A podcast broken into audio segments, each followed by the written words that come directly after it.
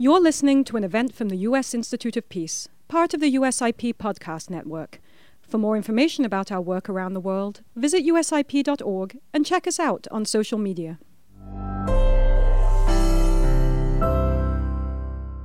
So, some years ago, I found myself as a young lieutenant at Fort Benning, Georgia.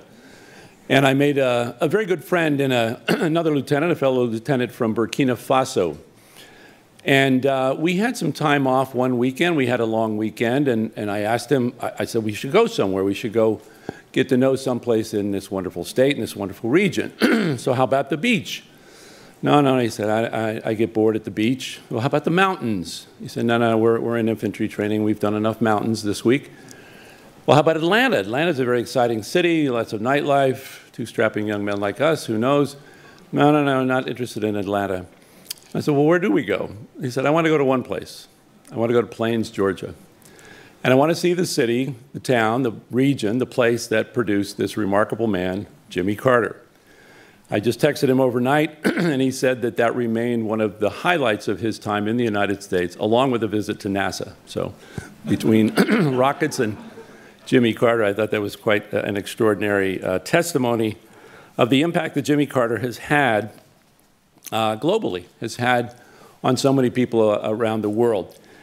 It would have been nice if we could have all just convened uh, in Plains, Georgia, and held this event there and been in the place again that, that, started this wonderful voyage of this, this magnificent president of ours and this wonderful gift to humanity. But absent that, we're very flattered that the U.S. Institute of Peace uh, has been honored with the ability to host this event today on the legacy of Jimmy Carter in promoting democracy and human rights in the hemisphere. My name is Keith Mines. I'm the Vice President for Latin America at USIP, which was established by the U.S. Congress in 1984 as a national nonpartisan institute dedicated to helping prevent, mitigate, and resolve violent conflict abroad.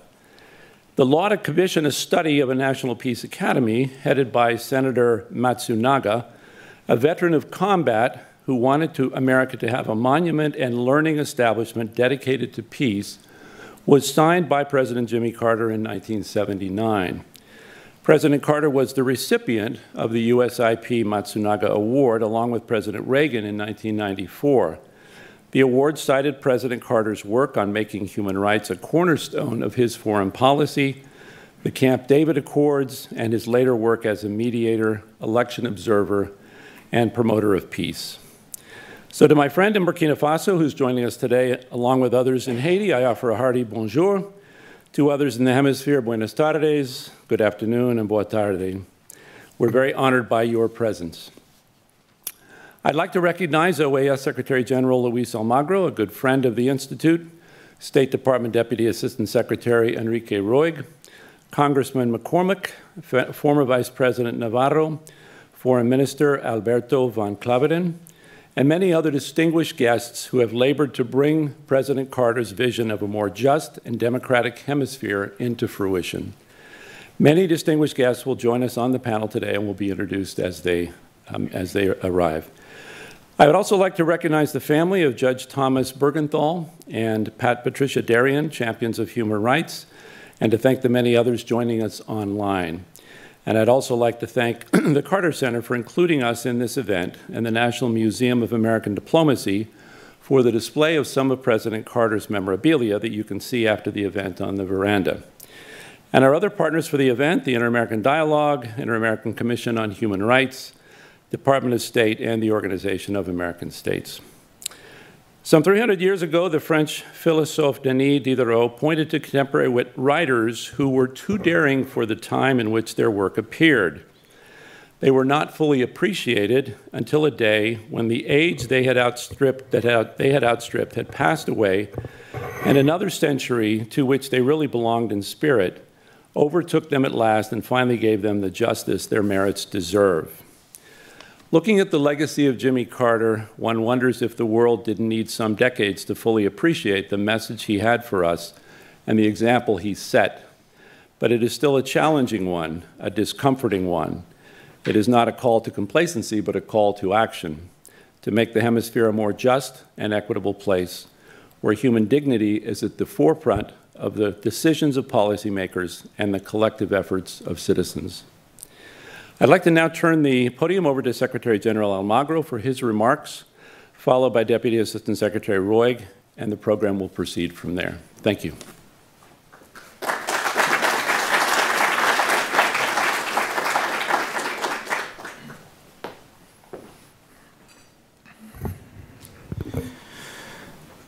distinguished friends, dear Minister, friends, colleagues, during his statement to the 10th General Assembly of the Organization of American States in 1980, United States President Jimmy Carter said, the cause of human rights will be all the stronger if it remains at the service of humanity, rather than at the service of ideological or partisan ends. And if it condemns both terrorism and repression, in the phrase human rights, the rights are important. The human is very important. This section of the phrase human rights has very bit of significance today as it did then. It is an honor to stand before you today to express my deepest admiration and appreciation for one of the greatest champions of democracy and human rights in the Americas. President Carter's tireless efforts in advancing democracy have left an indelible mark on the Americas.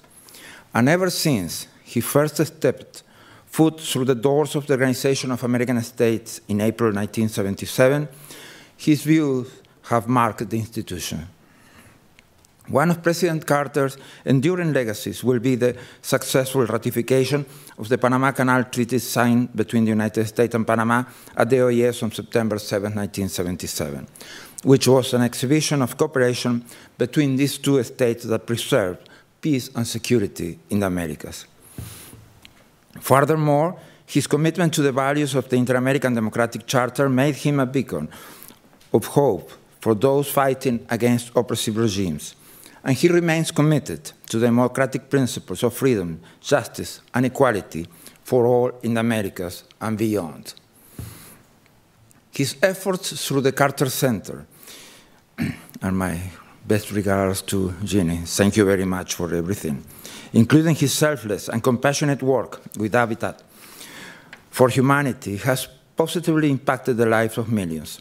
And his staunch advocacy for promoting free and fair elections condemning human rights abuses, and supporting democratic and peaceful transitions in countries across the Americas, is why he was all too deserving of receiving the Nobel Peace Prize in 2002. In my meetings with President Carter, we always emphasize the importance of giving a voice to the voiceless and to respect the demands of the citizens seeking good governance and help them forge a path away from authoritarianism and repressive systems of governance. No single individual has made so lasting an impact on so many nations in resolving conflicts and promoting peace. President Carter remains steadfast in his commitment to democracy and human rights, even in the face of adversity. He played a leading role in assisting democratic transitions Venezuela, Nicaragua, Haiti, Panama, the Dominican Republic, and Guyana. His mediation efforts in these countries demonstrated his deep understanding of the complexities of regional challenges and his solid commitment to peaceful resolution. His persistent pursuit of dialogue and ability to bridge divides have earned him the admiration and respect of global leaders and citizens alike. He firmly believes that the advancement of democracy and the protection of human rights are inextricably linked, understanding that a society cannot truly flourish unless all its citizens are granted the freedoms and opportunities they deserve. His legacy serves as a reminder of the power of principled leadership and the enduring importance of the Inter American Democratic Charter. We owe him a debt of gratitude for his lifelong pursuit of a more just and democratic Americas. For me personally, he's kind of a hero. His work during the Uruguayan dictatorship made a substantial difference for so many of our friends. His photo is in my office, And my visit to Plains, too, is maybe the highest moment of my tenure as Secretary General of the Organization of American States. Thank you very much.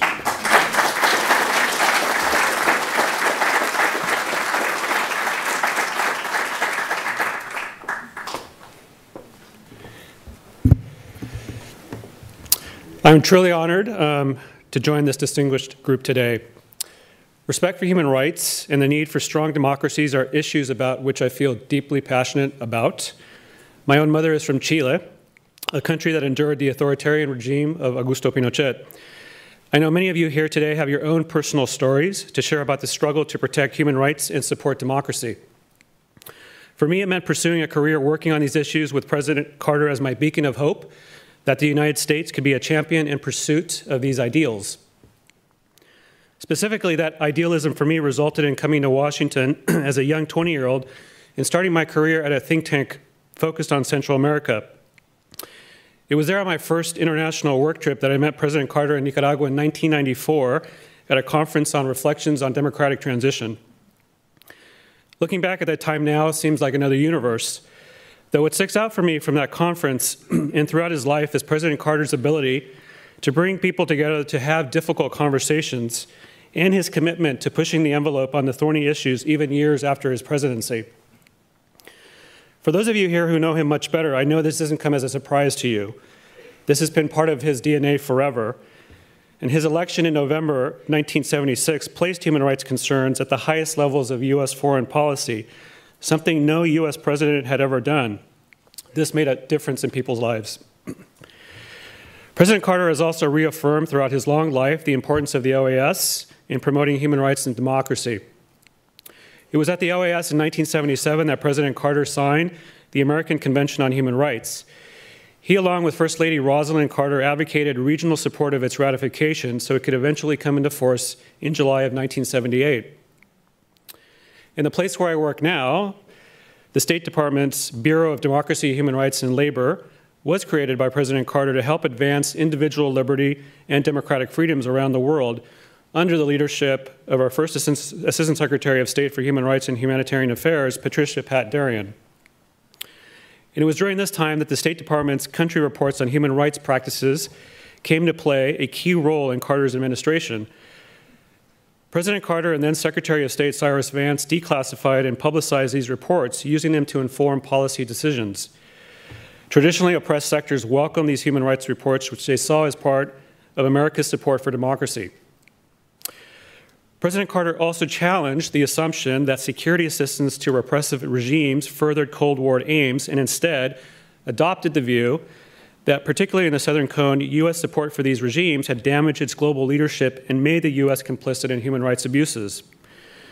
From 1977 to 1979, his administration cut military aid to Latin America from 210 million to 54 million, strategically voted no on international financial institutions' loans, and selectively blocked export import bank financing. And let's not forget that Carter's threat just to suspend financing led the Argentine military junta to agree to the historic 1979 on site visit of the Inter American Commission, which produced incontrovertible evidence to the world of state sponsored atrocities. Pat Derian returned in 1985 to testify in the historical trial of the juntas, the subject of last year's Oscar nominated film Argentina 1985. At the time of Carter's presidency, he was also dealing with similar challenges as those we, as those we face now a lack of respect for democracy and human rights, backsliding in countries that had been strong democracies, a closing of civic space, migration, and racism and discrimination. Despite it all, President Carter continued to put human rights and democracy at the top of his regional agenda. And he was also keenly aware of the threats to national security and was as much a realist as he was an idealist.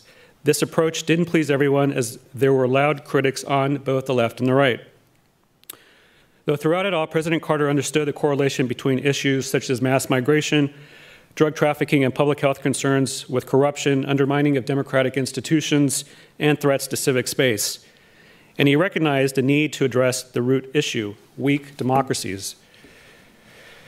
Today, many of the past challenges persist in the Americas, while newer technologies such as commercially available spyware have added new risks of human rights abuse and privacy invasions. A major concern is dealing with mass migration humanely and in a context of rising global competition and democratic backsliding. Like President Carter, President Biden is profoundly committed to human rights within this global context and specifically to the Organization of American States. The U.S. remains deeply invested in the future of the OAS and the Inter American system. We want to see them both thrive. We need to strengthen the OAS to advance governance that is not only democratic but also effective and inclusive.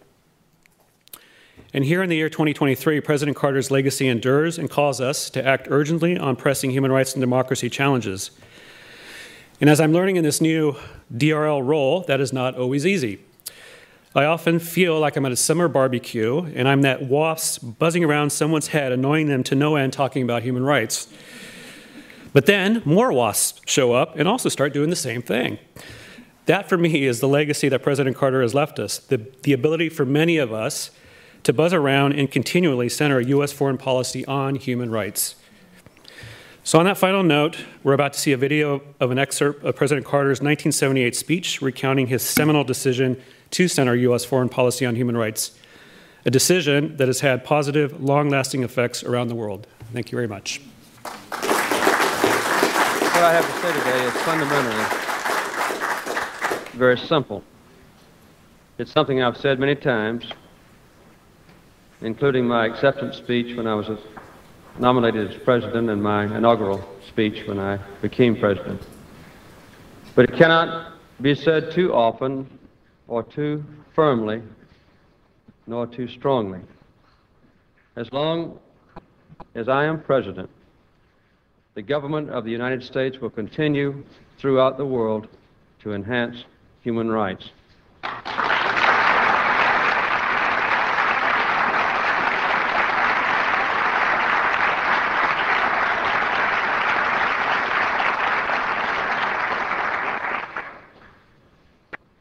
No force on earth can separate us from that commitment. This week, we commemorate the 30th anniversary of the Universal Declaration of Human Rights. We rededicate ourselves, in the words of Eleanor Roosevelt, who was the chairperson of the Human Rights Commission, to the Universal Declaration as, and I quote from her, a common standard of achievement for all peoples of all nations, unquote. The Universal Declaration and the human rights conventions that derive from it do not describe the world as it is. But these documents are very important nonetheless. They are a beacon, a guide to a future of personal security, political freedom, and social justice. For millions of people around the globe, that beacon is still quite distant. A glimmer of light on a dark horizon of deprivation and repression. The reports of Amnesty International, the International Commission of Jurists, the International League for Human Rights, and many other non governmental human rights organizations amply document the practices and conditions that destroy the lives and the spirit of countless human beings political killings, tortures, arbitrary and prolonged detention without trial or without a charge. These are the cruelest and the ugliest of human rights violations. Of all human rights, the most basic is to be free of arbitrary violence. Whether that violence comes from governments, from terrorists, from criminals, or from self appointed messiahs operating under the cover of politics or religion. But governments, because of their power, which is so much greater than that of an individual, have a special responsibility. The first duty of a government is to protect its own citizens.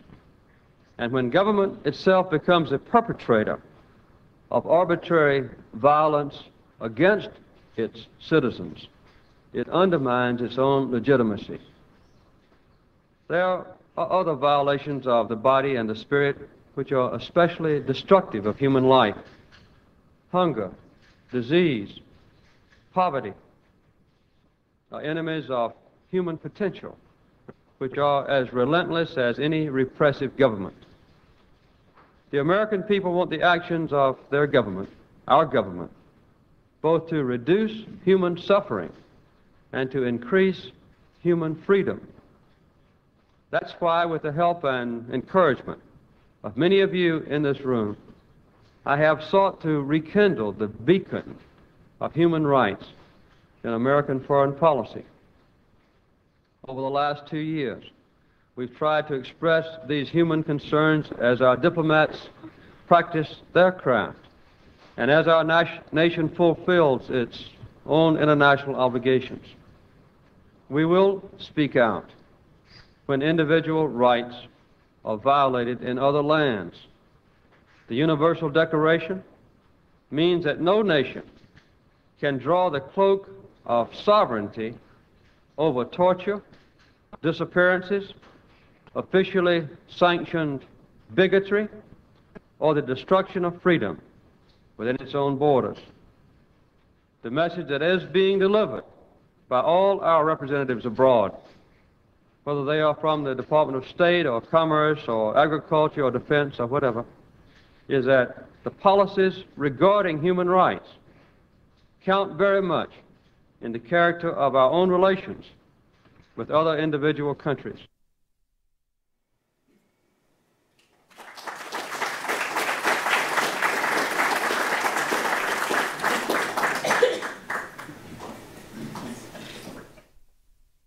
Well, that set the scene perfectly for our first panel. Uh, good afternoon, everyone. My name is Margaret Myers. I direct what's called the Asia and Latin America program at the Inter American Dialogue. It is such an honor uh, to be here and to uh, be able to celebrate uh, President Carter's legacy. Uh, also, to be part of this important and indeed, as we've mentioned several times over already, very timely uh, discussion and event. And then, as always, to work in very close partnership with the U.S. Institute of Peace, uh, the U.S. Permanent Mission to the OAS, the Department of State, the Carter Center, and the Inter American Commission on Human Rights. The Carter Center is also a favorite place of mine to visit, along with, of course, the Koch Museum and the many other things that, uh, that Atlanta has to offer. Um, our first panel of the day will consider President Carter's impact on human rights policy and what we've learned from his approach and vision in the years that have followed.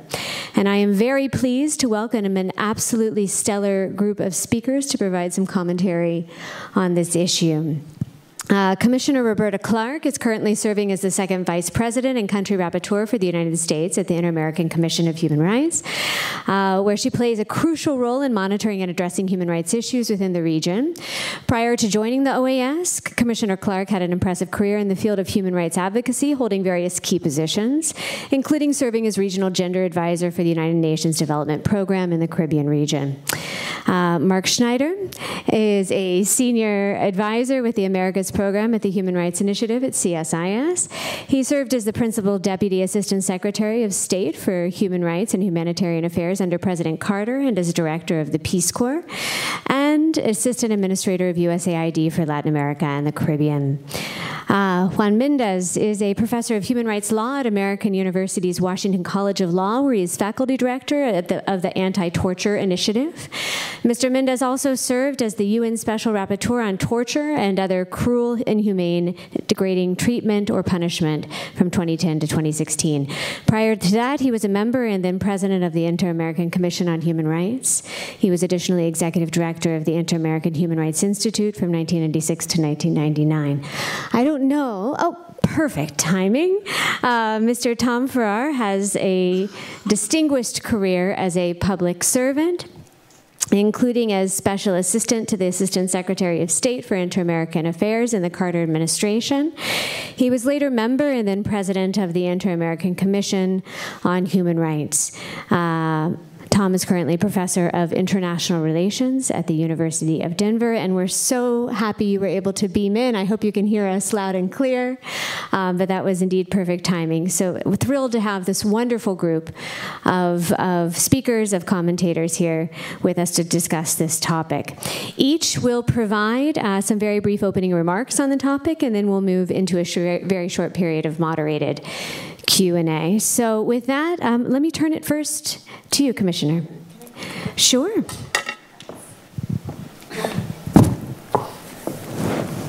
Thank you very much, Margaret. Um, good afternoon, everyone.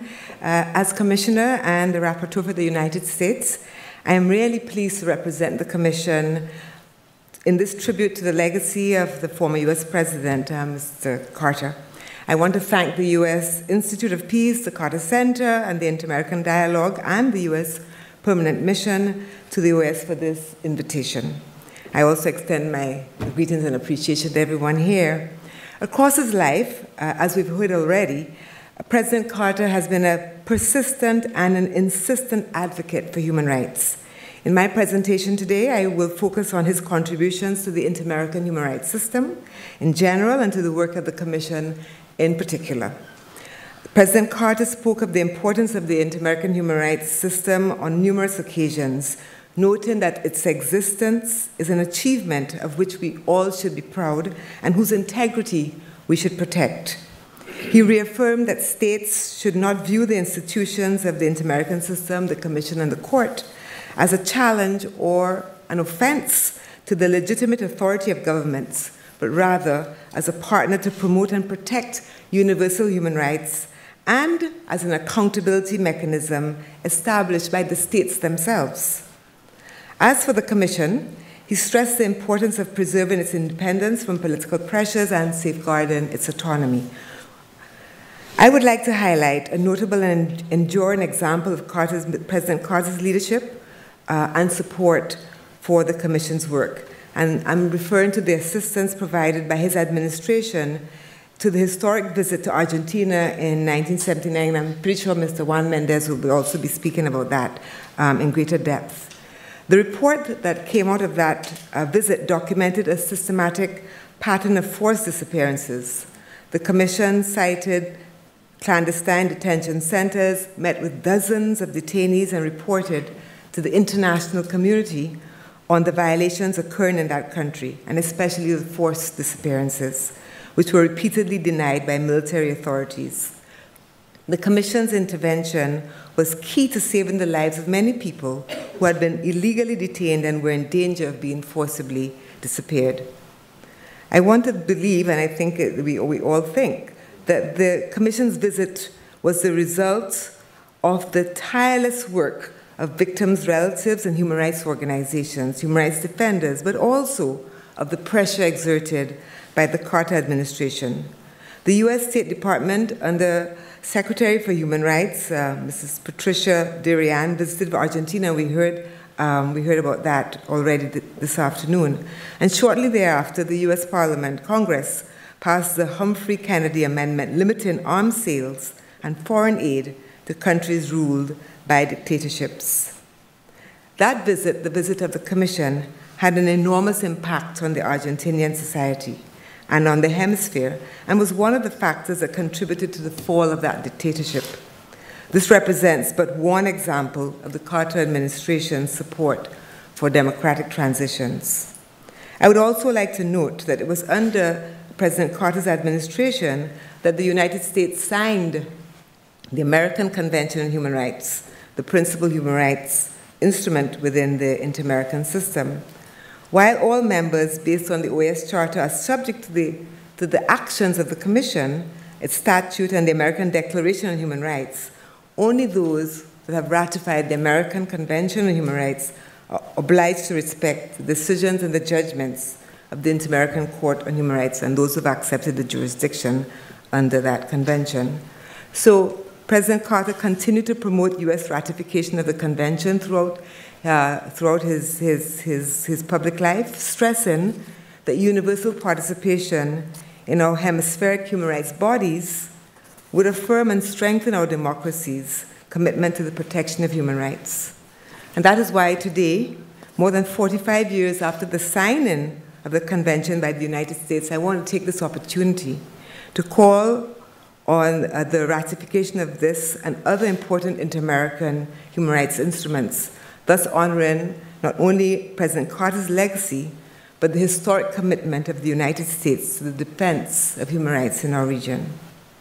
As a human rights defender myself, I take inspiration from his lifelong commitment to be a voice for the disempowered and an ally of historically marginalized groupings seeking justice and freedom in the United States and around the world. I also want to recognize his life and love partner in this work, Rosalynn Carter.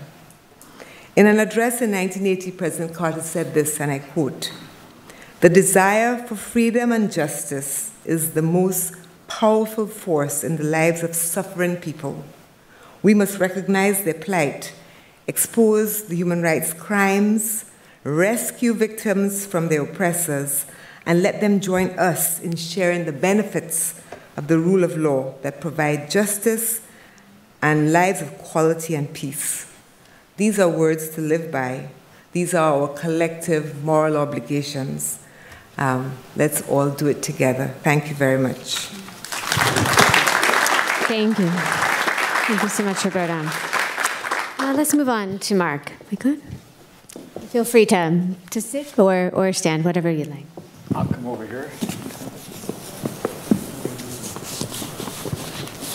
Uh, thank you very much.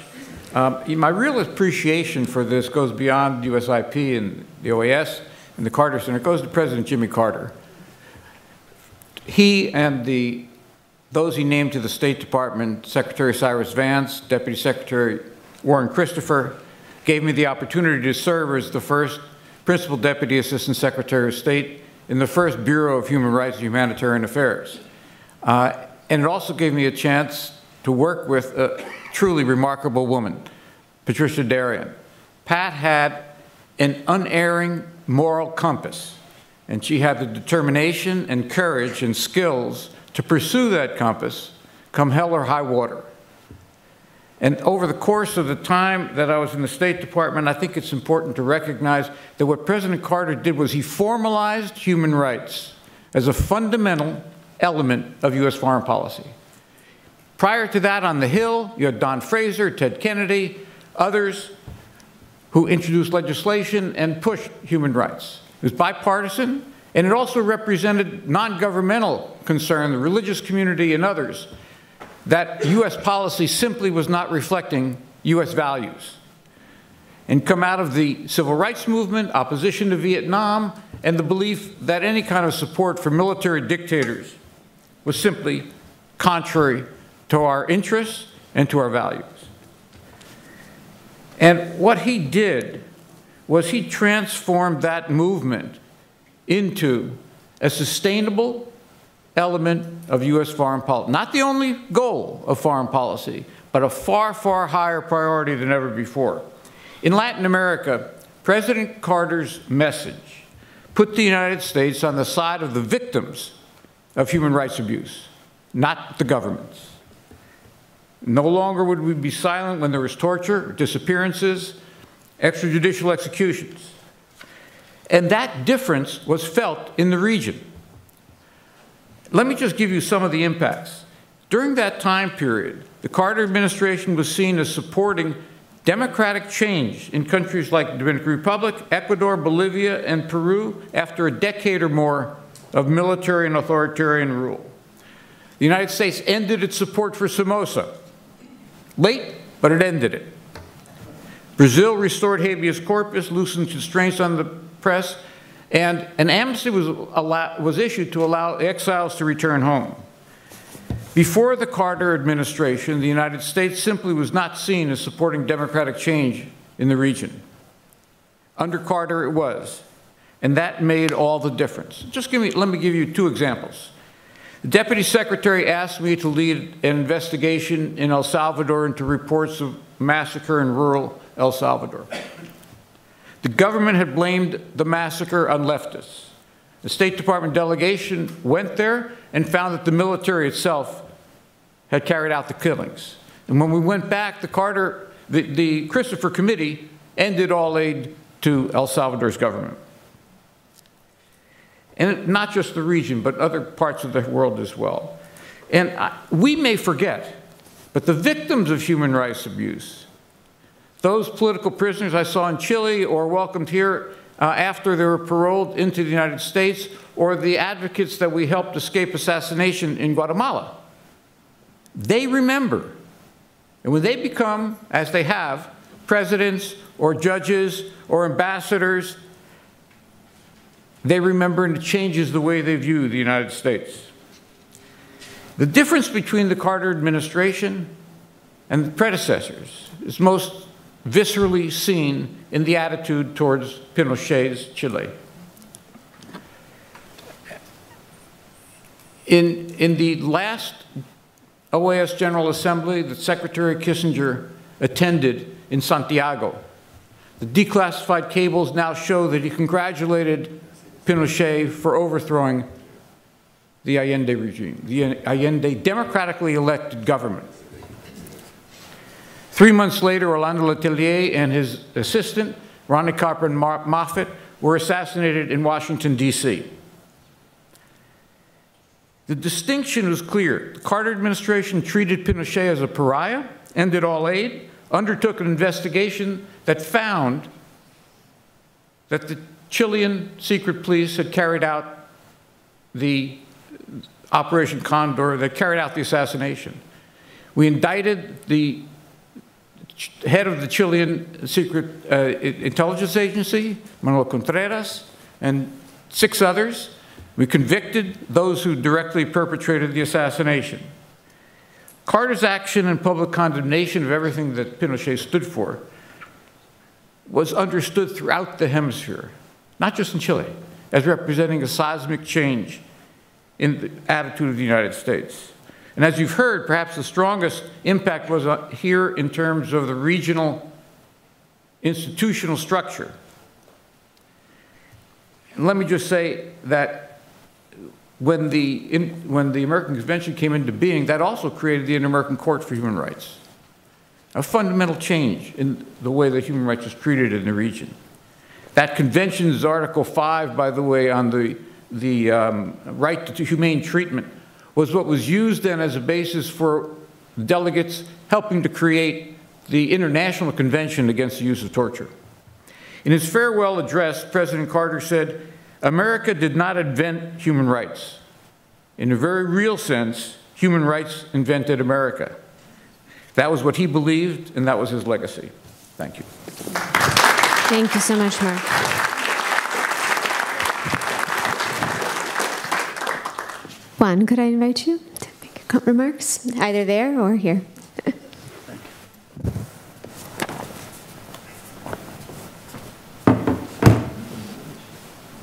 First, I want to thank the U.S. Institute of Peace for this privilege, this uh, honor uh, of inviting me to speak on, on, on, this occasion and with this great panel of, of, of speakers.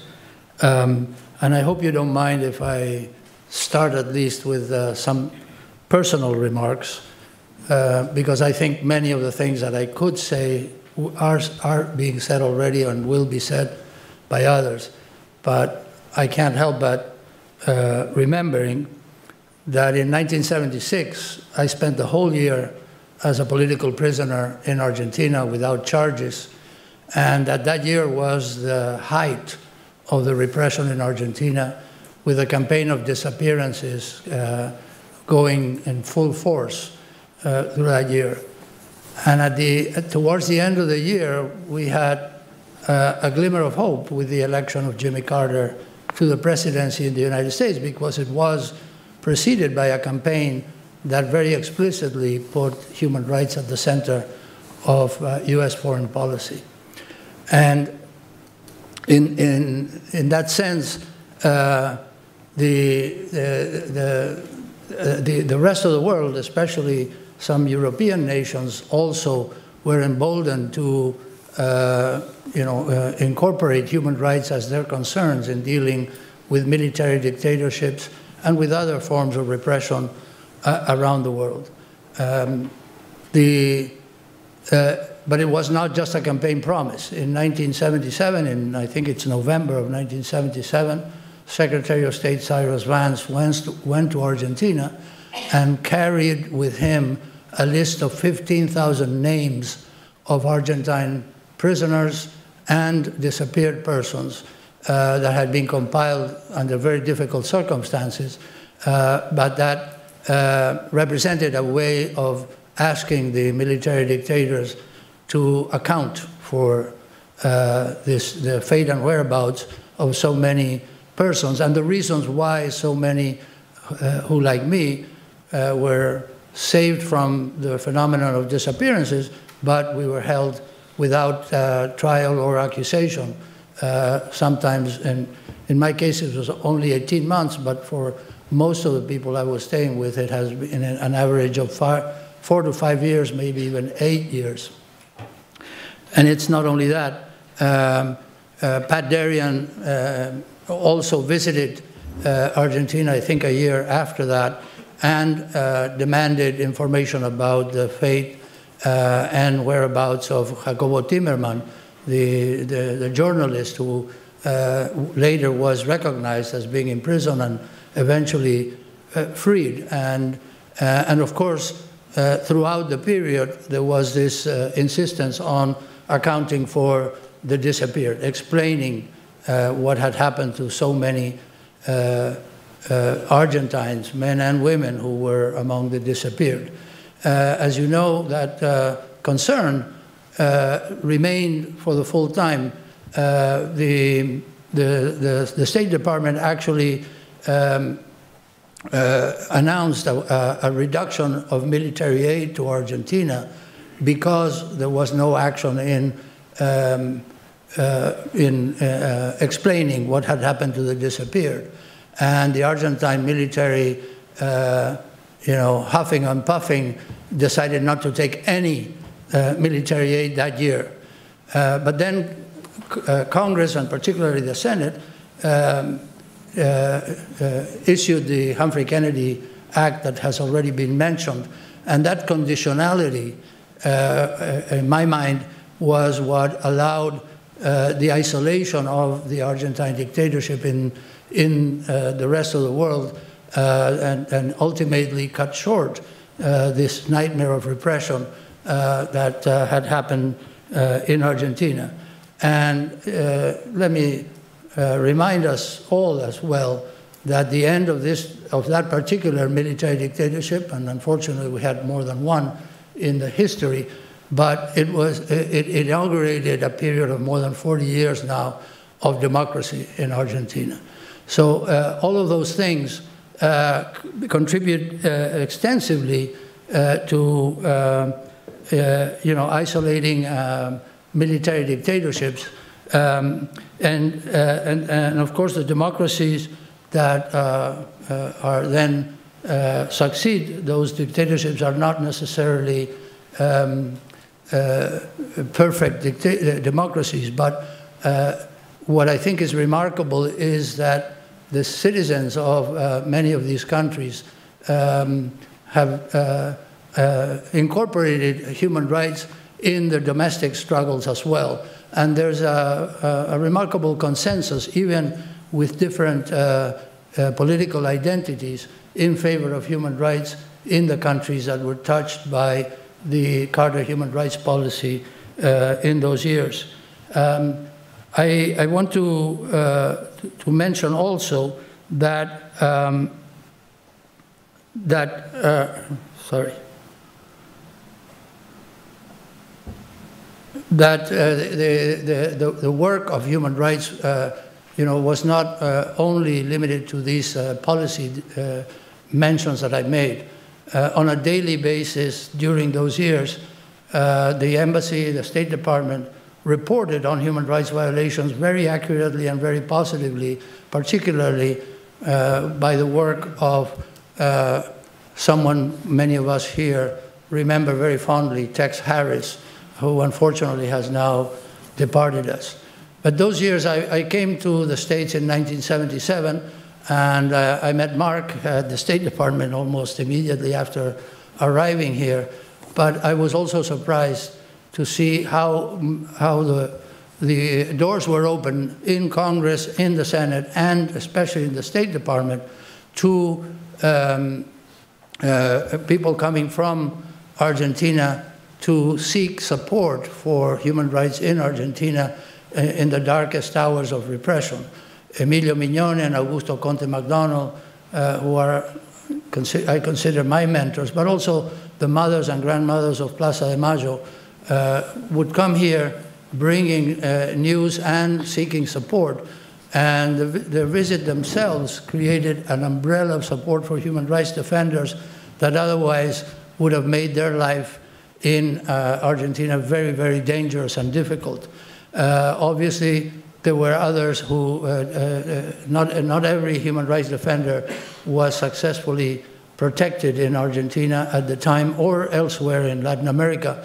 But uh, the, the fact that uh, the, the United States was standing for human rights, uh, you know, cr created the atmosphere for um, uh, human rights uh, organizations and human rights defenders to do their work in, the, in, in this fashion.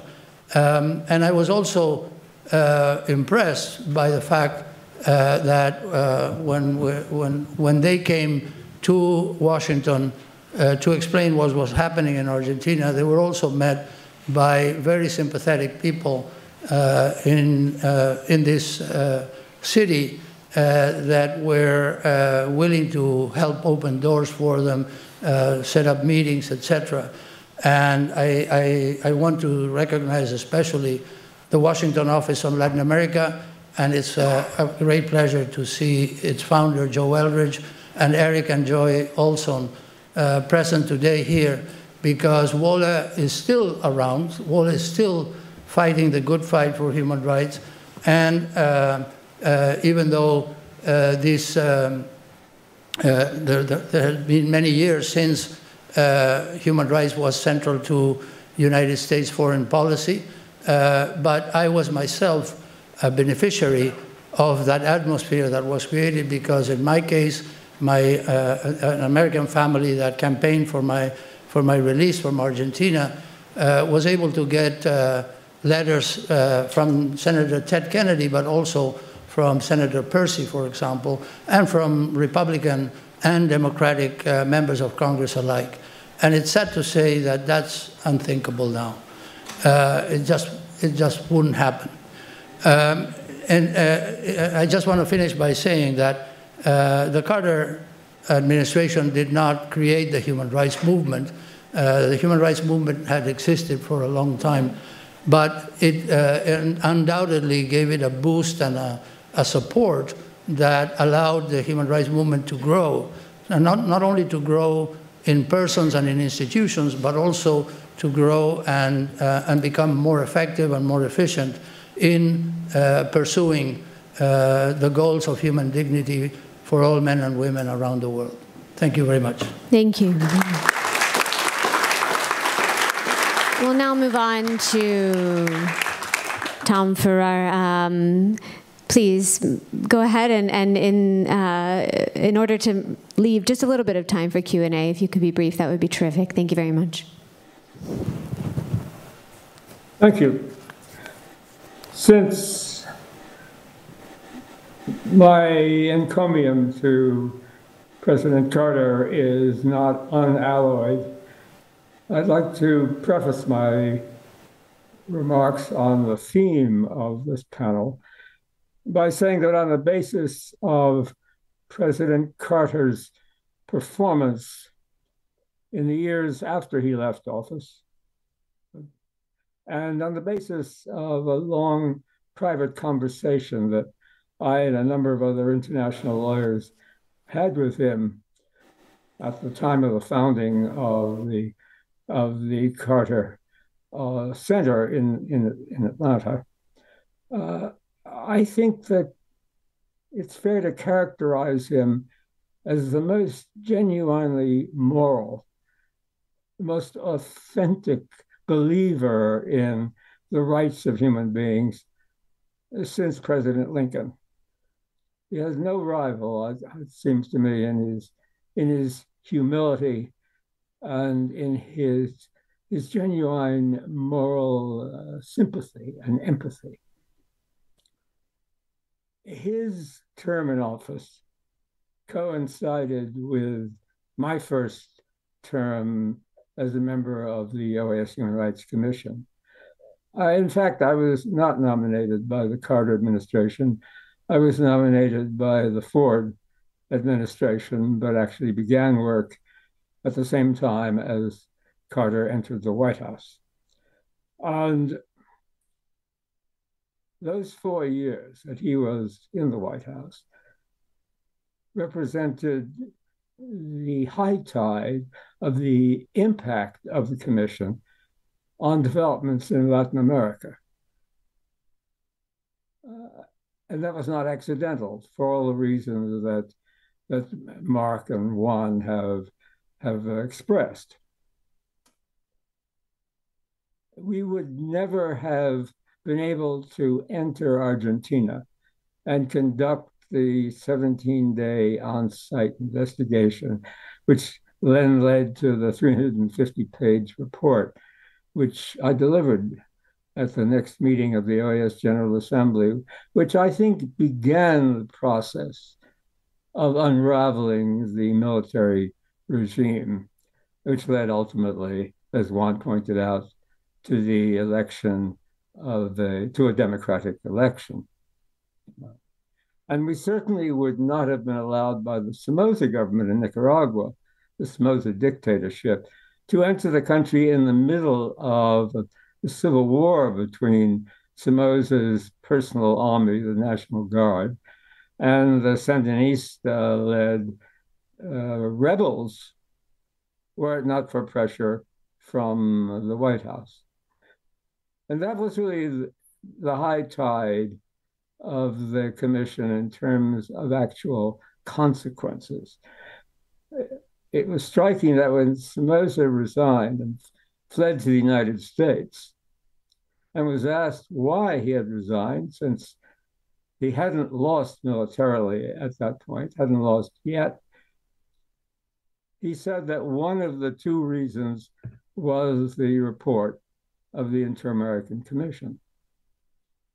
But just as that represented the high tide of the Commission's work, that is, the most concrete resolution of its exposure of the behavior of a brutal dictatorial government, in a way, it also represented the low side of the Carter administration's work in the human rights field in Latin America.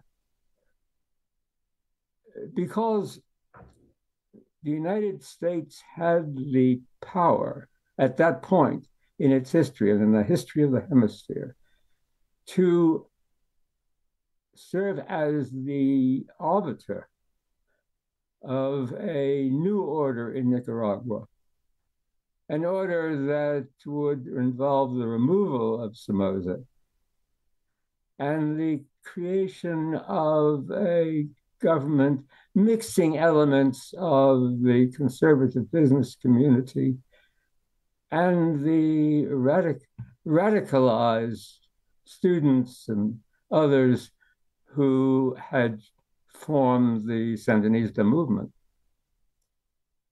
And because of the president's refusal to exercise the power of the United States to force the early re- resignation of Somoza, and then to manage the creation of a hybrid regime. When Somoza left, the National Guard collapsed. And the military field was left to the Sandinistas alone. The Sandinistas never expected to govern Nicaragua by themselves. And the United States could have integrated the Sandinista movement with the other elements in Nicaraguan society. And because the president was unwilling, for reasons we can explore in the brief discussion that we have time for, was unwilling to use the full power of the United States to arrange, to, to mediate, and if necessary, to arbitrate the creation of a new order in Nicaragua.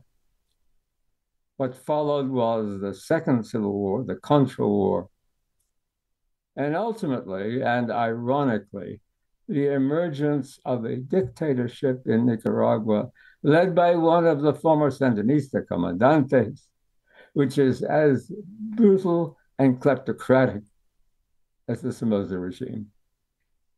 So this was a this was a tactical failure, but it it reflected a certain view of how the United States should conduct its support for human rights, which was partially flawed.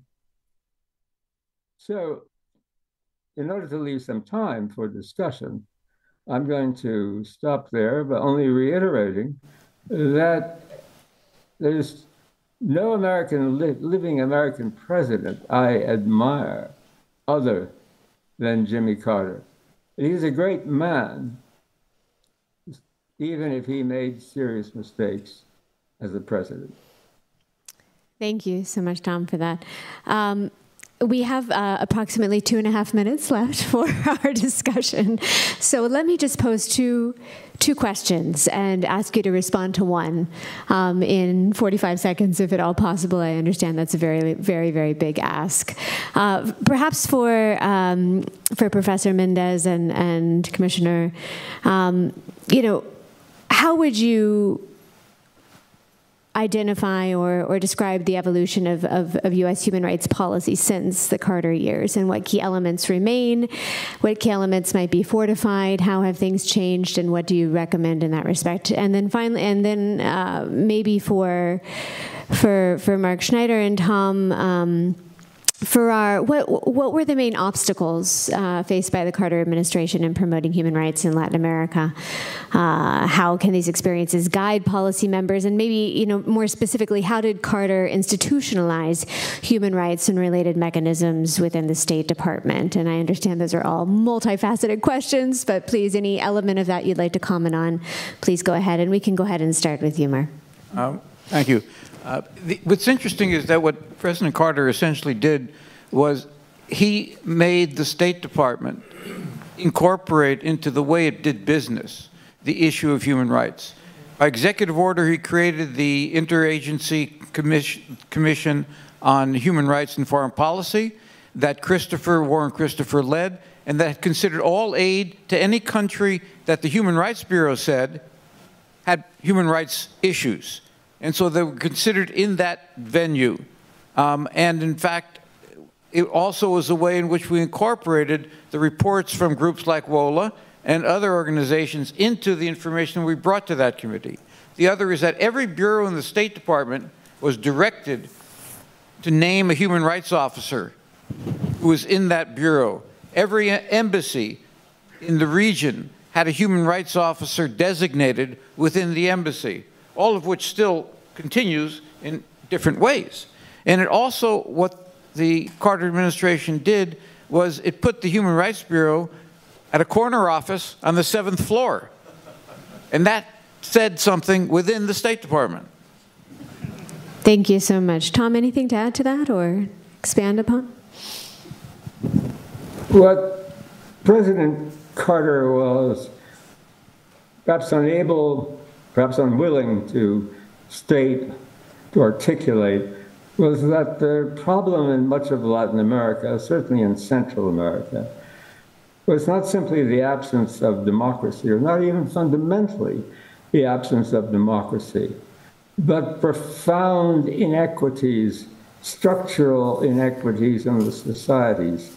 These are more feudal societies than modern societies, and that without radical change, let's without white revolutions as opposed to red revolutions, these societies might, continue, might hold elections. They might be fair elections, but the societies would not change fundamentally, and they haven't. Thank you so much. Uh, Professor Mendez, anything to add on either point? Uh, yeah, the, good thing was that um, the uh, human rights policy, as part of foreign policy, did not die right after uh, the defeat of President Carter, because even though the new Secretary of State said that human rights would be um, at the bottom of the agenda or something to that effect in uh, the Reagan administration's foreign policy, in fact, the conditionality and the and the concern of Congress and and the Senate remained for several years and forced sometimes even the Reagan administration to do sometimes the right thing on human rights grounds and recognizing that its allies uh, had to be called for, for human rights violations. Unfortunately, over, the, over time, uh, the, this, uh, uh, uh the erosion did happen, and um, you know, for example, the, the, the, human rights reports of the State Department that were so useful for many years after the Carter administration uh, nowadays don't even, uh, I don't know if they're still published, but if they are published, they don't gather a whole lot of attention anymore.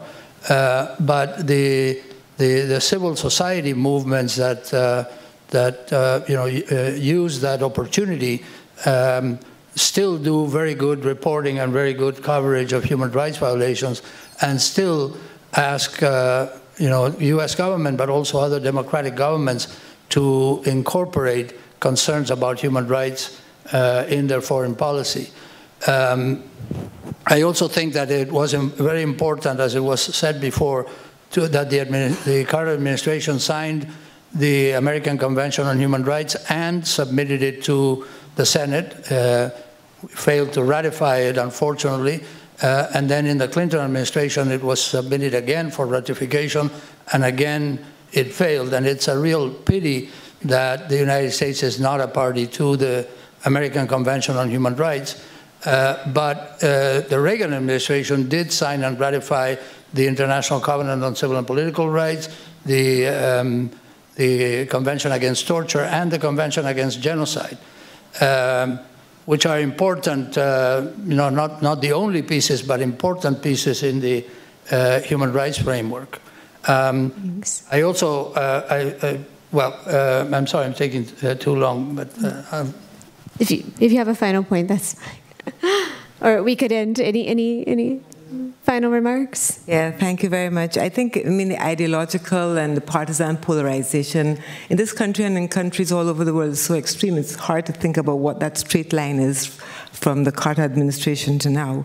But what I want to, to maybe end by saying is that I think um, his legacy is his life, his commitment to service, and it's not an apolitical service, it's a deeply political service in the sense that he understood power inequalities and he used his voice to point those power inequalities out after he left the White House, and he's continued to do that across his life. And he was a person ahead of his time. He saw the interconnectedness of things the environment, poverty, uh, civil and political liberties, democracy. He saw all of that, and he worked for that in his years after leaving the White House.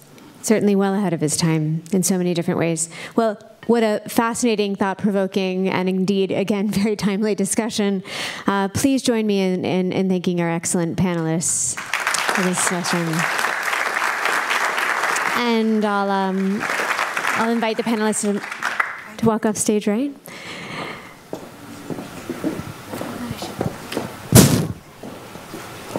It is my pleasure to.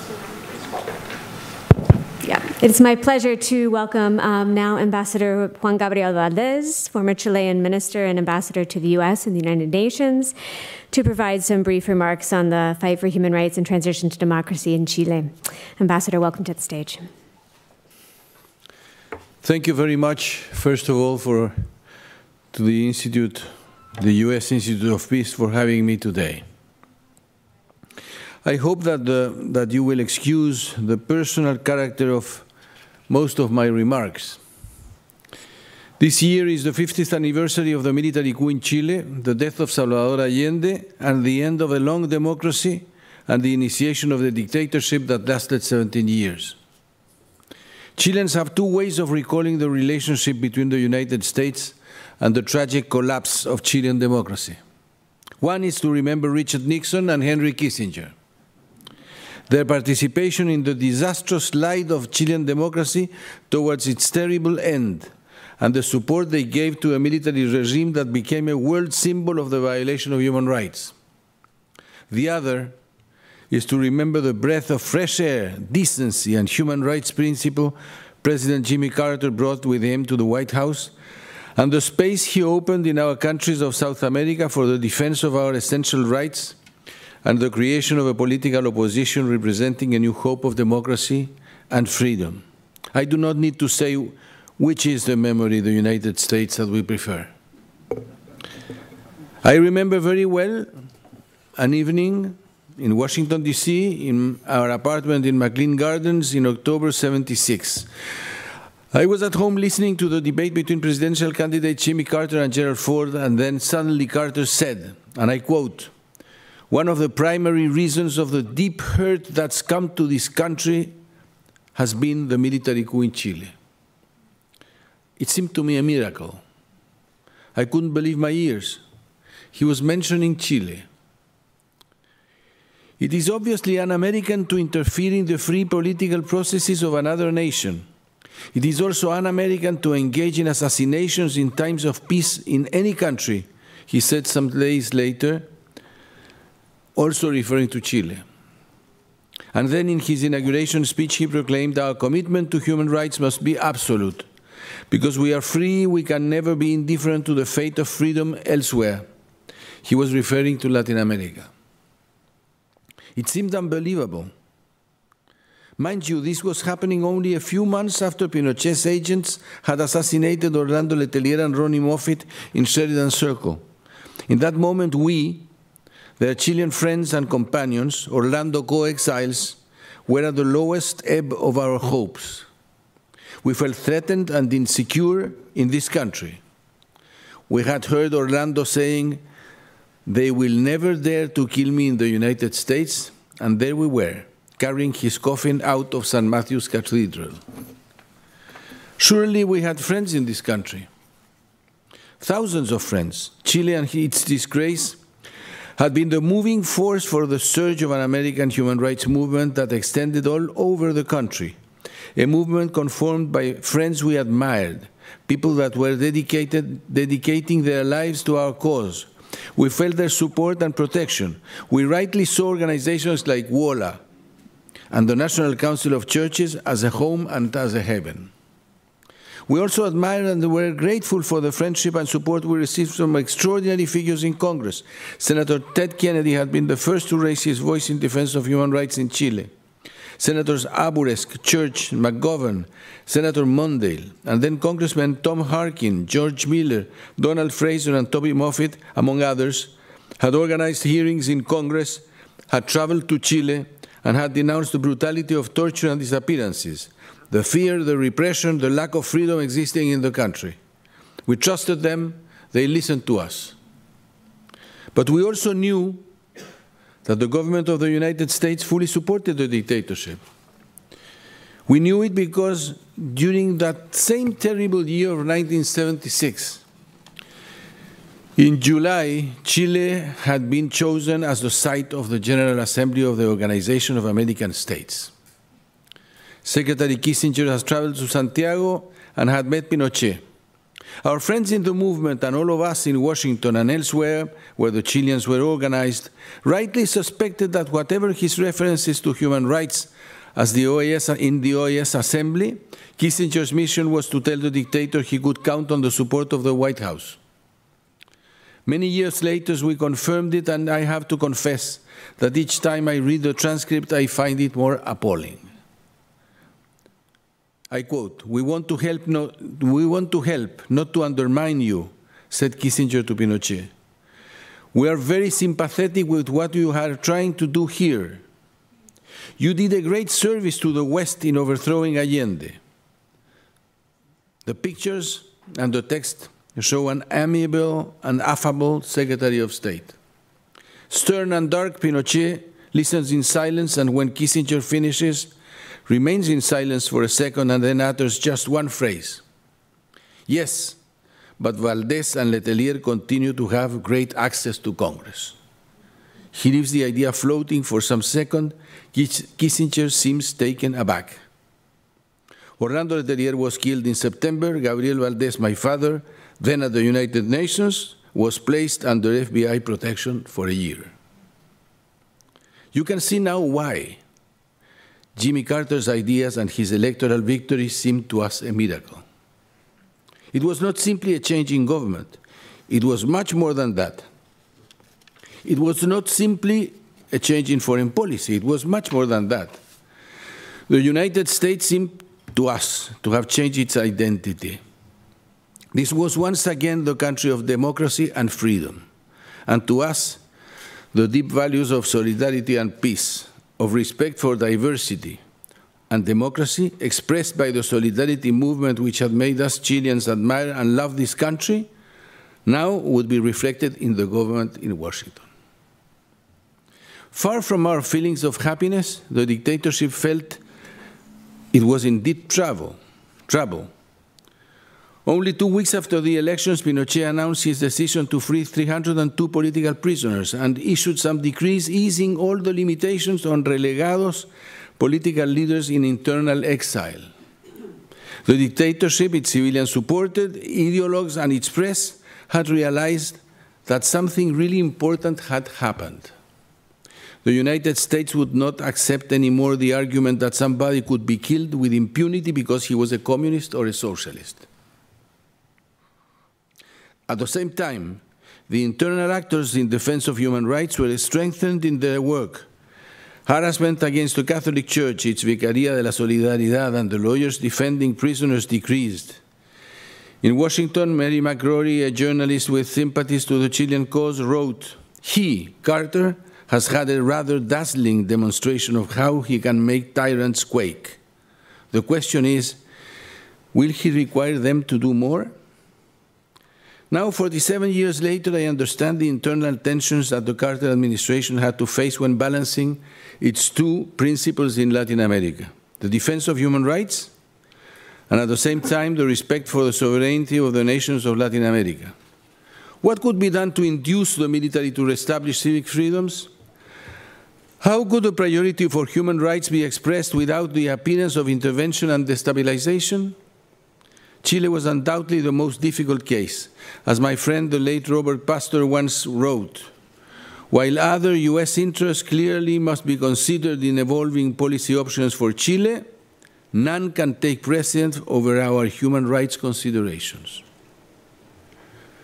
I remember the time we heard about internal debates in the administration. Pat Derian, whom we admired, Mark Schneider, our friend of a whole life, Robert Pastor, didn't have necessarily the same views on these matters. And of course, we, the Friends of Orlando, sided with those who wished for the application of the most drastic measures, particularly in reference to the Letelier assassination. In one year, the government, the American government investigation of the crime had made significant advances advances. The assassins were identified and indicted. Requests for extradition of the principal perpetrators were sent to Chile. As we confirmed much later, the CIA had evidence of Pinochet's direct participation in ordering the murders. The Supreme Court of Chile, the judiciary system of the regime, denied the extradition requests. Only one extradition was, con was considered, that of an American national working for the regime's police. As always, the regime played the game of showing openness and conceding more freedoms. The terrorist security organization called DINA was dissolved, and Pinochet decided to form another police organization under a different command. The US government decided to apply sanctions, including terminating all military sales, and the Exim Bank would suspend its operations in Chile. Most people in Congress and in the movement thought that that was not enough. When looking at the past, these debates of the 70s do not seem as important as probably they seemed then. What is remarkable is that the relevance the Carter administration conceded to our region and the centrality of human rights, particularly in South America, did not change later, or better said, could not be changed during other administrations like the one of Ronald Reagan. With the extraordinary change Jimmy Carter introduced in American foreign policy, as well as in the image of the United States, both in the hemisphere and in the world, the President opened the spaces needed by those Latin Americans, and in our case, by those Chilean leaders who had had the principles of human rights engraved as the essential doctrine of their concept of democracy. In political terms, this meant that military dictatorship had to wane and democratic alternatives had to be allowed to organize and come to elections. the extraordinary, the extraordinary impulse gave, Carter gave to the concept of human rights undoubtedly created the first draft for the possibility of democratic transition in Chile. I should add, of, for a democratic and, and peaceful transition in Chile. One last personal remembrance.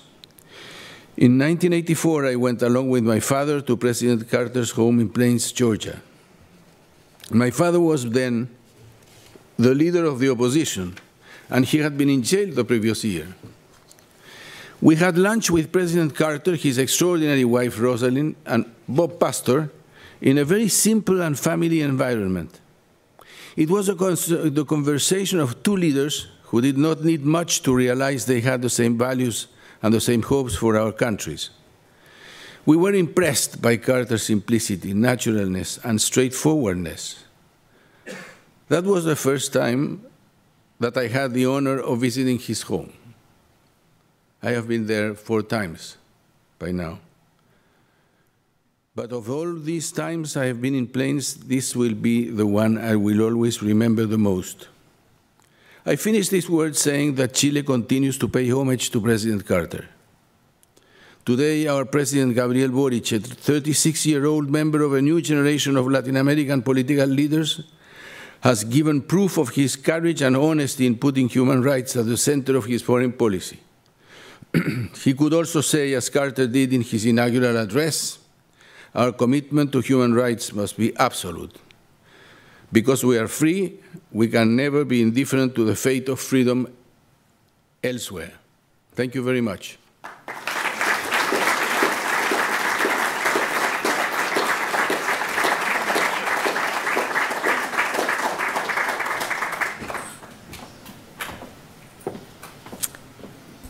Thank you so much, Ambassador, for that fascinating and, and moving account. Um, I am now pleased to introduce another short video produced by the Carter Center for this special occasion, which provides a brief overview of the origins of the Carter Center's Latin America and Caribbean program and its mission to support democracy in the Americas, highlighting one of their earliest projects, an election observation mission in Panama in 1989. The countries in Latin America and the Caribbean are our neighbors in the hemisphere. When they suffer, we suffer. When they prosper, we prosper. When there's stability in our neighborhood, there's stability for the United States. I'm Jennie Lincoln, Director of the Latin American Caribbean Program at the Carter Center. The mission of the Latin American Caribbean Program is to support democracy in this hemisphere. And one of the very first projects was an election observation in Panama in 1989, which put the Carter Center on the map for electoral observation. And President Carter stood up to Manuel Antonio Noriega and called the election a fraud, and that was a dramatic, dramatic moment. I examined the documents myself in the presence of the election officials. They were patently counterfeit. They had nothing to do with the actual documents that we had seen prepared the night before. Since then, there have been efforts to use this convening power of the Carter Center to bring together groups that have been in conflict, whether it has been political contention around elections or around different reforms. Recently, we've been working in Colombia. At the end of 2016, the government of Colombia and the warring factions, the FARC, signed a peace accord to end a 52 year civil war. The Carter Center has been very active in helping with the implementation of this accord and was actually named by the negotiating parties as an institution chosen to help with this effort. The Carter Center has a long history, as does President Carter, with interest in Nicaragua, and now we've just undertaken a project to support political electoral institutional strengthening. Not just voting, but also encouraging people, and especially young people and women, to participate, to be candidates, to put themselves out to be part of the democratic process. So it's very important to have a solidarity in this hemisphere, and that's why it's important for us to maintain this close relationship with our neighbors to the south.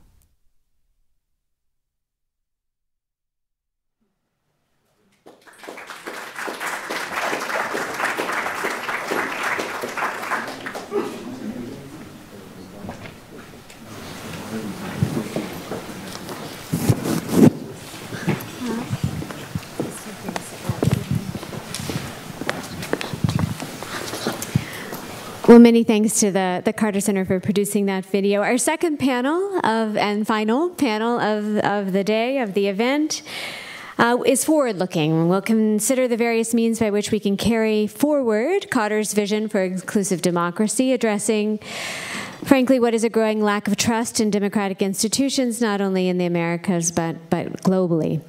Uh, three new esteemed panelists join me for this discussion. Uh, Samuel Lewis Navarro is a prominent businessman, but has also made notable contributions to Panama's diplomatic landscape as Special Ambassador of Panama and as a member of the Advisory Committee of the Panama Canal, the National Council on Foreign Affairs, and the Board of Directors at the Panama Canal Authority.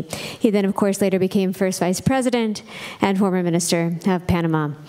Uh, Secretary uh, Mari Carmen Plata is the Secretary for Access to Rights and Equity at the OAS. She led the OAS Electoral Observation Mission in 2021 to St. Lucia. She formerly worked on civil society and private sector engagement on public policies with a focus on gender equity and women's leadership and representation in government and regulated boards. She has also been involved in academic projects for the study and promotion of human rights and was recognized by Chambers Diversity and Inclusion as highly as a highly commended, excuse me, attorney for Central America. And then, of course, Dr. Jennie Lincoln has been the Carter Center's principal advisor for Latin America and the Caribbean since 2015.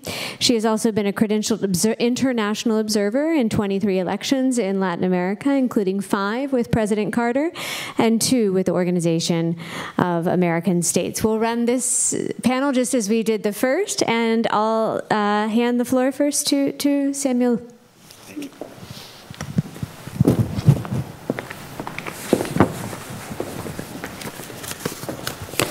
Thank you.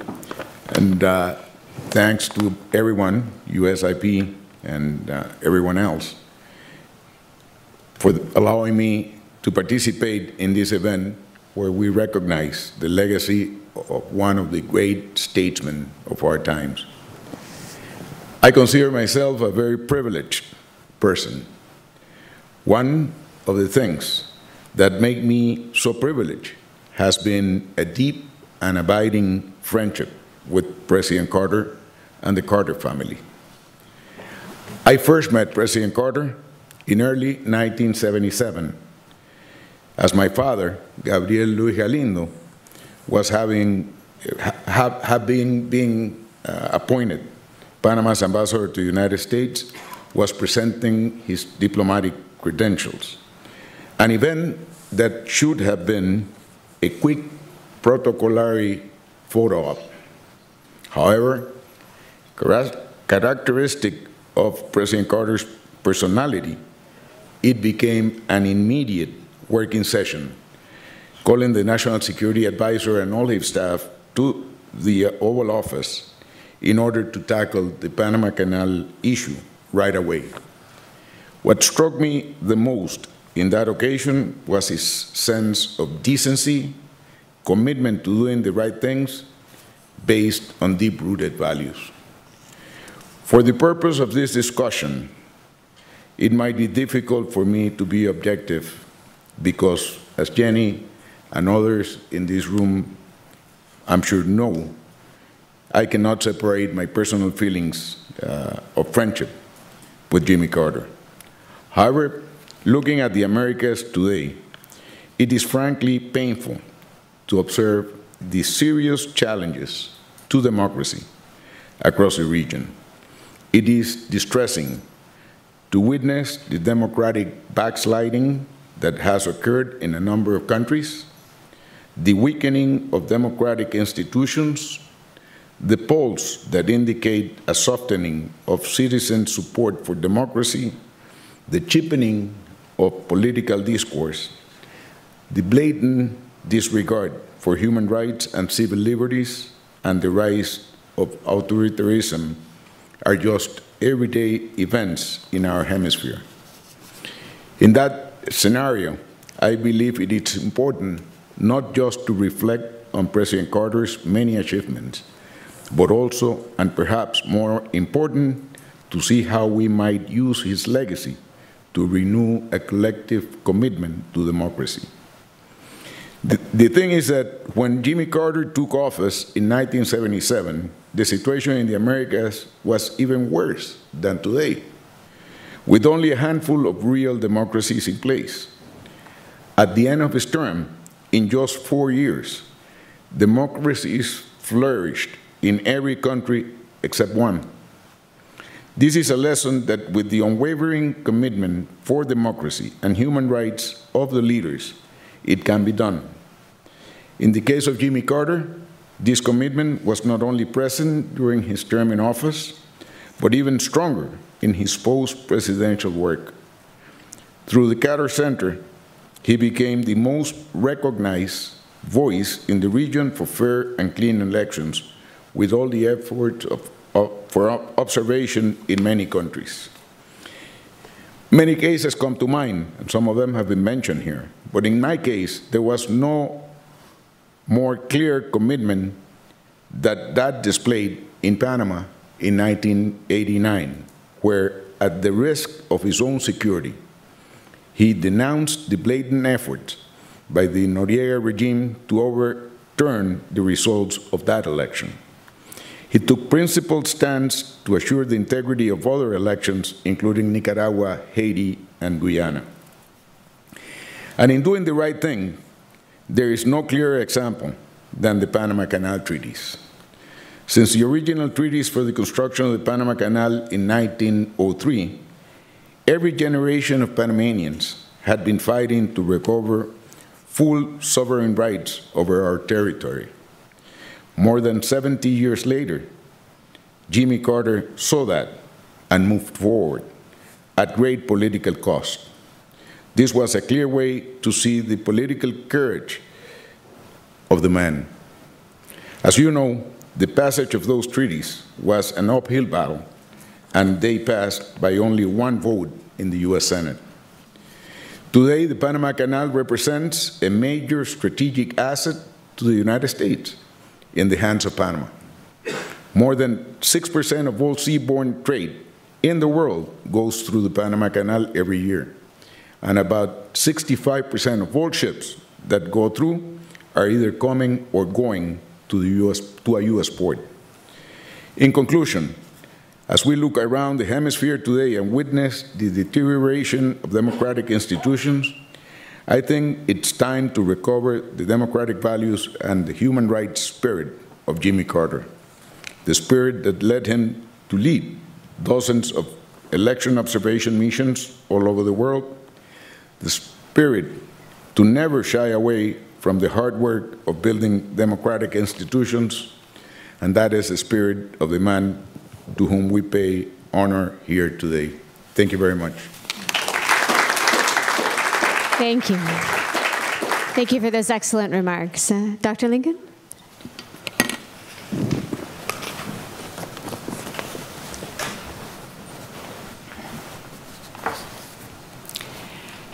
Thank you so much to USIP for hosting us today and for our partners that have joined with the Carter Center to provide a tremendous commemoration of the life and legend of Jimmy Carter. I want to especially be able to share with you that today the, the Carter Center, the family, uh, the family of the Carters, are following this commemoration. The, the, yesterday, the Organization of American States gave a tremendous declaration of appreciation for the life and legacy of President Carter in the Americas. Given President Carter and Mrs. Carter's personal interest in the region, it's particularly meaningful for them and certainly for the Carter Center to see this outpouring of appreciation for their work. Your presence here and online is a gift to them in appreciation for that work. And for all of that, I thank you. When President Carter left the White House in 1981, he was 56 years old. He and Mrs. Carter were determined to continue their public service. They were a team, and they founded the Carter Center, We've heard a lot about the Carter administration and the legacy of his politics and policy and official policy ways. And now I'd like to turn the attention to the Carter Center. The two of them founded the Carter Center in 1982. It was uh, to be a non governmental organization with the tagline waging peace, fighting disease, and building hope. This short phrase the, captures the essence of the mission of the Carter Center to support human rights defenders, to strengthen democracy, improve health, and engage in conflict resolution all over the world. President Carter's personal guiding principles laid the foundation for this nonpartisan, non governmental organization. One is that is willing to take risks, to take on the difficult problems, I would say sometimes where angels fear to tread. One that is ready to work with partners, and his quote, to believe that people can improve their own lives when provided the necessary skills, knowledge, and access to resources. The Carter Center has become known in Latin America and the Caribbean for these activities and the personal attention and visits of President and Mrs. Carter. Some of the activities are well known, like the electoral observations. Other activities are the result of quiet diplomacy, such as seeking the release of wrongfully imprisoned citizens or closed door negotiations for conflict resolution. I know that some of you listening here know exactly where and when these were.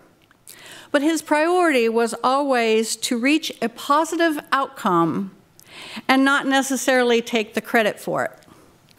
President Carter has been a strong supporter of the Organization of American States for decades. As governor of Georgia, he hosted the General Assembly of the OAS in Atlanta. In 2004, he formed the group of the Friends of the Inter American Democratic Charter, a group of former heads of state, cabinet ministers, and human rights defenders to support the Charter and its principles in the region. In recent years, he saw the Colombia Peace Accord end a 52 year civil war and bring peace, more peace to the region. An example of where he pushed from behind the scenes with no needed fanfare. These thoughts bring me to a more personal side of this reflection on President Carter's legacy in the Americas. I was the Associate Director of Latin American Caribbean Program at the startup of the Carter Center with Robert Pastor, who is remembered by many of you in this room. I returned to the Carter Center in 2015, and I've had the opportunity to travel with him, be in meetings with him, hear him as he approaches the good guys, the bad guys, the ugly ones, and to learn from him in action.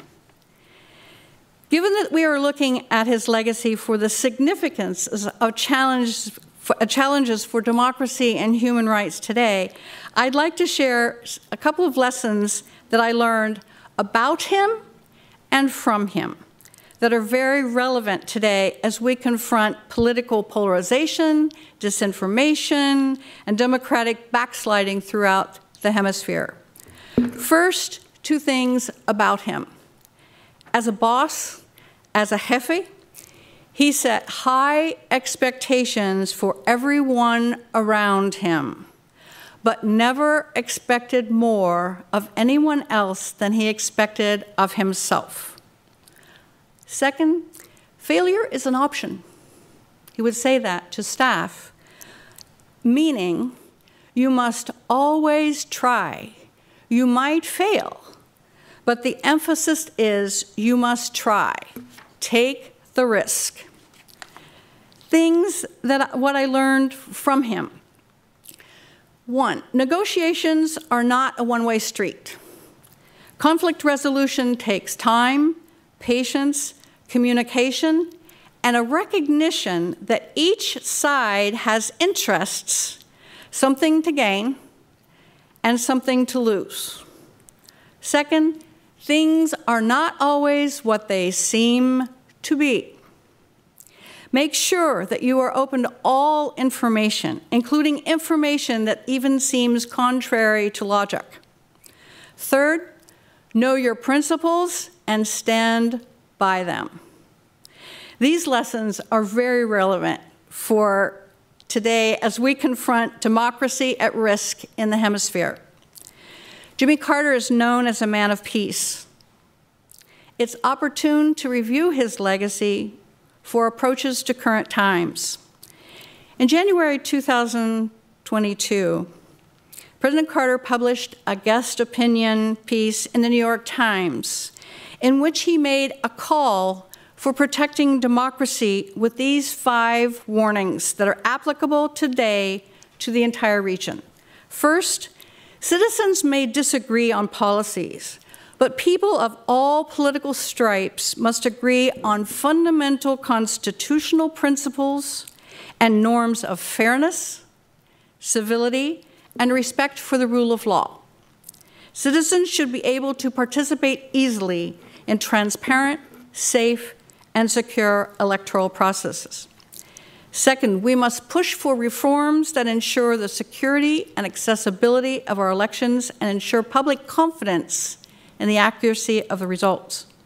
Third, we must resist polarization that is reshaping our identity around politics. And we must focus on core truths that we are all human and must resist the forces that divide us. Fourth, violence has no place in our politics. And lastly, the spread of disinformation, especially on social media, must be addressed. I joined the Carter Center the first time in 1989. While I was there then, we celebrated President Carter's 65th birthday. We had a party and he shared his Medicare card. Now, years later, the lessons, the life that he has lived is still such a valuable guidance for us as we face the challenges with human rights and democracy in Latin America. Thank you for the opportunity to share these reflections. I'll remind you that President Carter is 98 years old. Mrs. Carter will celebrate her 96th birthday in August, and they still, the life well lived, Roberta mentioned their, their legacy is their life well lived. It's a lesson for all of us. Thank you. Thank you so much, Jennie. Secretary Plata.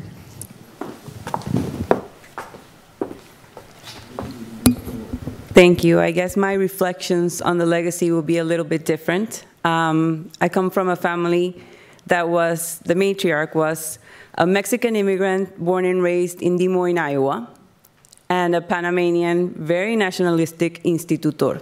They moved to Panama in the 1950s. So you can imagine in December 31st, 1999, what almost a miracle, like Ambassador Valdés was mentioning before. It seemed to my family that that debate would finally rest as to what would happen with the canal, finally, and we've heard where we are with that today. I am not here to talk about the canal today. I joined the OAS, and in joining the OAS, I was informed that eventually I would learn about electoral observation.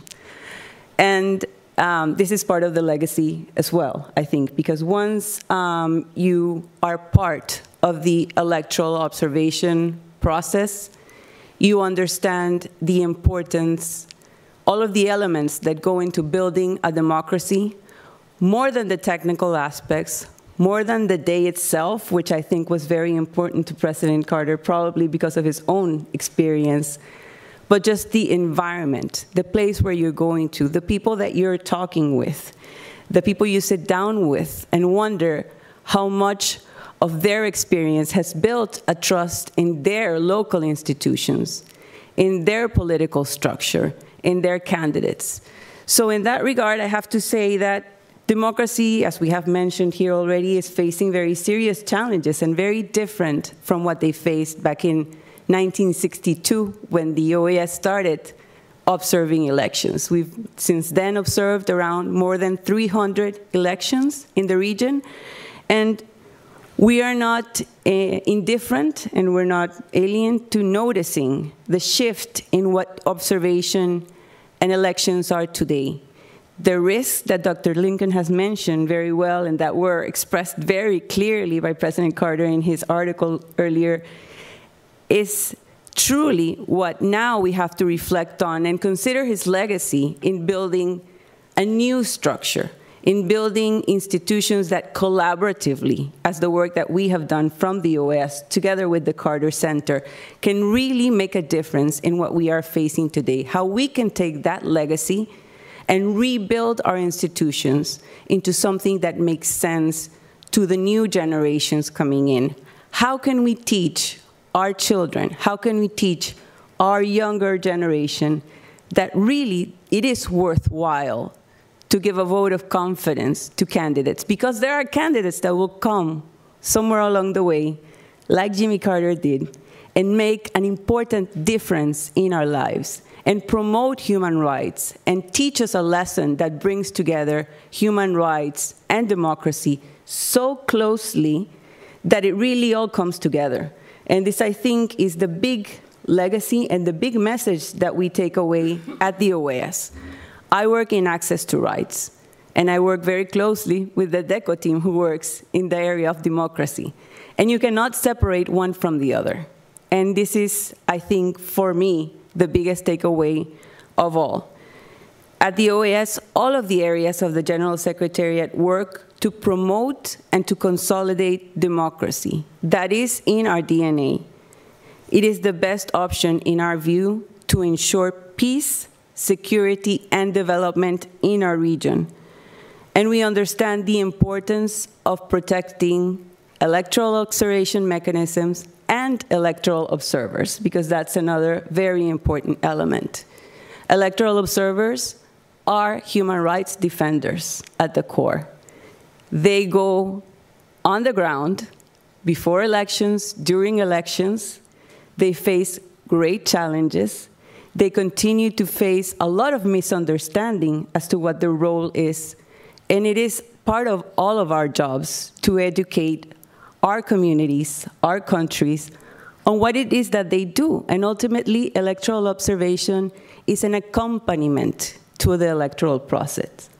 Electoral observation is there to strengthen institutions, to work together with member states to ensure that whatever is being all of the efforts that are being put in by such member states, by political parties, by all of the stakeholders, can continue to evolve into stronger institutions, into a stronger collective experience of what democracy is. And I think ultimately, for us being here and sharing this space and being able to reflect on the legacy of President Carter understanding his role in working together with the OAS and other institutions in the Declaration of Principles for International Election Observation with such a strong component focused on human rights is really a way to mark what the future can look like. Where we need to go back, we need to understand the principal element of his legacy and bring that back into what are the challenges that we are facing today, and we have mentioned some of them. Just as Jimmy Carter's legacy is marked by his support for free, fair, inclusive, and credible elections in the hemisphere, so too have OAS missions consistently anchored the work of the OAS in promoting and encouraging democracy and human rights in the region. I think there's a lot to say, but I know that a lot has already been said, and probably we can all benefit from a good discussion. So I will finish there, and then we can perhaps go into some questions. Thank you very much. Points. We have about five minutes left, and so let me take the same approach that, that I did last time. I'll, I'll pose a couple of questions, and feel free to respond to either or both in this case. But um, you know, I think this is a particularly important question now, given the, the much wider range of, of very important economic actors that are present in the hemisphere in Latin America and indeed across the global south and, and, and, and you know, globally for that matter, with very different views of human rights and, and governance. Um, how did the Carter administration strike a balance between pursuing accountability for human rights abuses and maintaining strong diplomatic relations? And what what lessons can be drawn from from that approach to inform current efforts? Obviously, we're in a very different moment uh, um, as concerns partnerships, trade based and otherwise in the region. Uh, but are, is there anything that we can draw from from um, President Carter's particular approach to to doing just that? And then, as a second question, uh, perhaps you know. Unless we can find another, uh, you know, Carter, Carter-esque figure to emerge, and and and you know, with the with the same qualities that so many have described, you know, here uh, today, um, absent that possibility. Um, you know, what are our opportunities? So this, this, was mentioned by some of you and indeed in the previous panel, but for advancing inclusive democracies, and then perhaps beyond that, what, what are we doing wrong? What missteps, um, perhaps, are, have you identified in, in our current efforts to, to promote um, human rights uh, within the region, um, whether on a country specific basis or, or more regionally? And I'll leave it at that. And why don't we go in this direction this time? So, uh, Mari Carmen.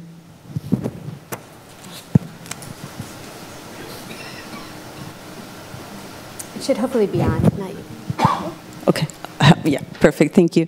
I think I don't like to um, look back to criticize. I like to go forward.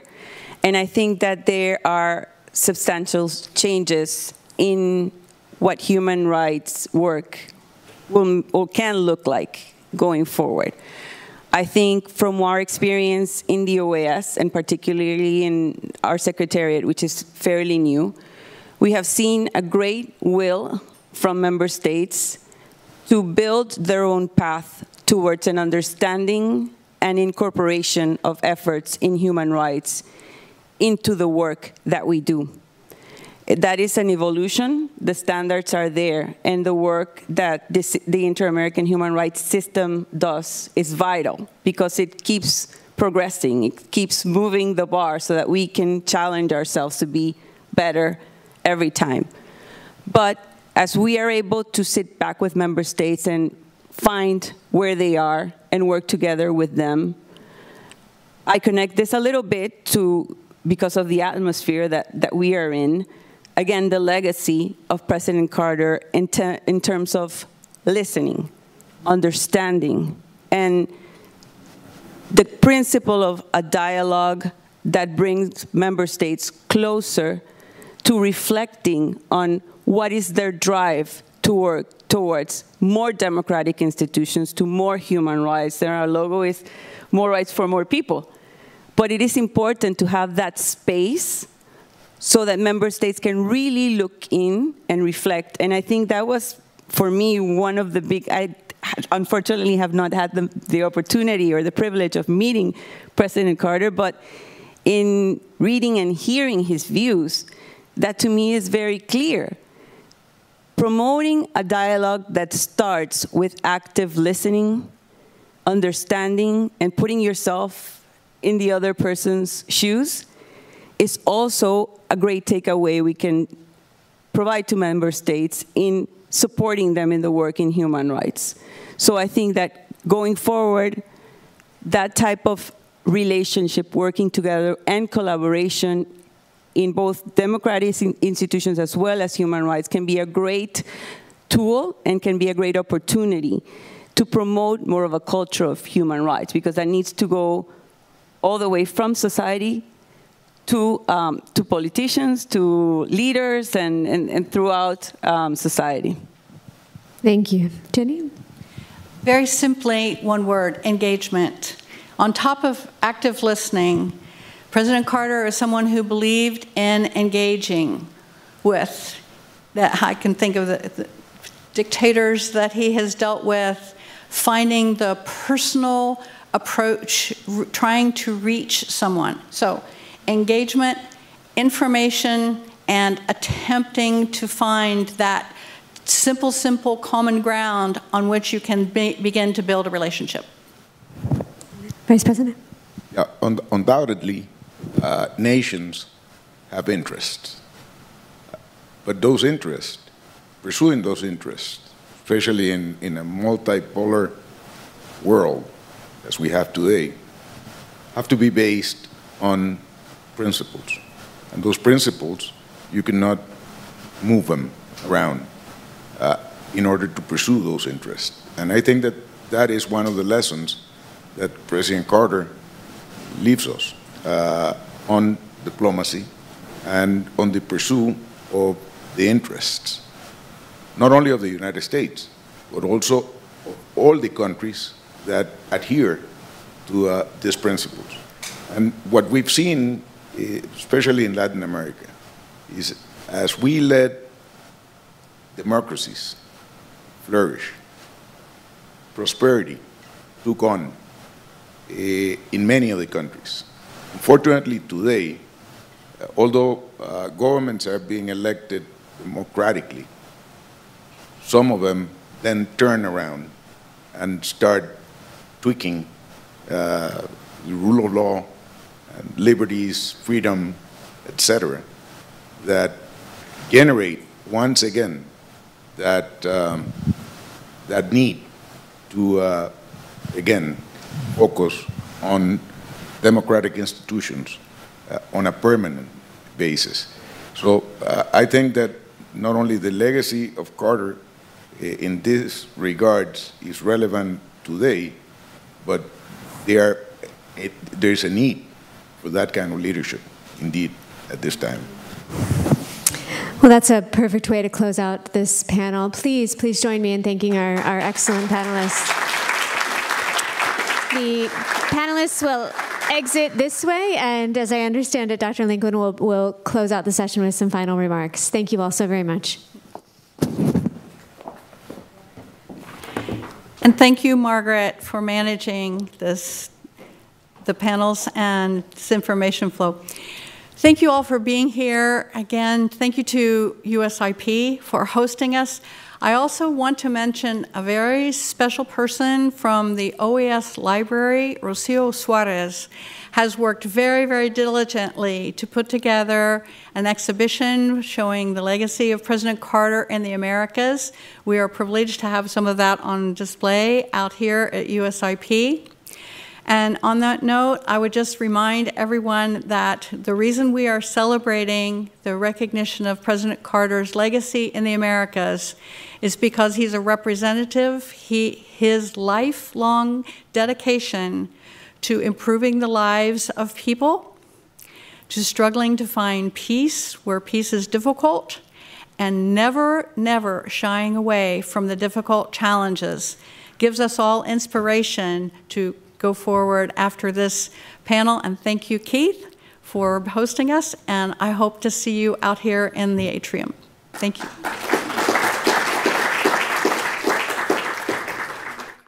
Thank you for listening to this event. If you'd like to listen to more events or explore our other podcasts, visit usip.org forward slash podcasts.